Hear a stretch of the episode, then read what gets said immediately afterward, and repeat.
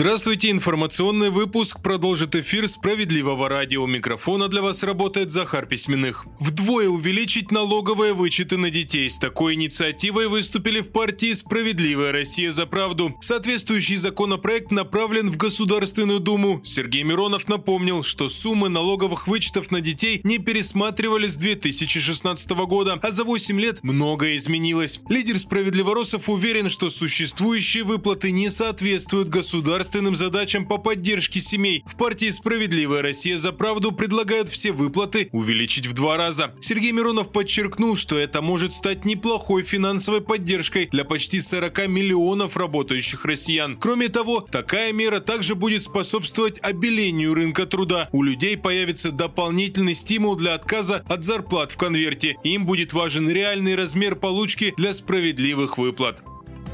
Питьевая вода, которую продают в России, должна стать качественнее. По крайней мере, именно об этом заявили в правительстве страны. Там решили усилить контроль за питьевой водой, которую поставляют на продажу. Основная задача – внимательно отслеживать производство и оборот. Откуда воду добыли, в каких количествах и что за условия разлива жидкости в упаковку. Все эти данные хотят интегрировать в одну информационную систему. Доступ к ней, кстати, будут иметь и все потребители. Упаковки с водой в обязательном порядке маркируются с соответствующим QR-кодом. В нем будет содержаться информация и о свежести воды. За этим также обещают следить более пристально.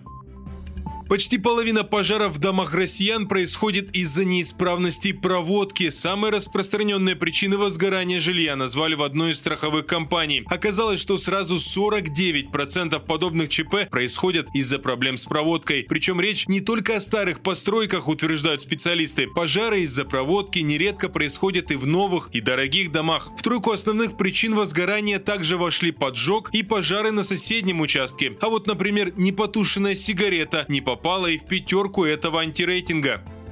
Большинство россиян готовы на снижение заработной платы ради перехода на удаленный режим работы. Данными опроса делится газета «Известия». Оказалось, что сразу 52% работающих россиян могли бы пойти на сокращение получки ради того, чтобы перейти на постоянную работу из дома. Каждый десятый согласился пожертвовать до 20% своих доходов. Ну а большая часть опрошенных готова лишь на 5% сокращение заработной платы ради удаленки. На данную минуту это все новости. Оставайтесь на волнах справедливого радио. Всего доброго.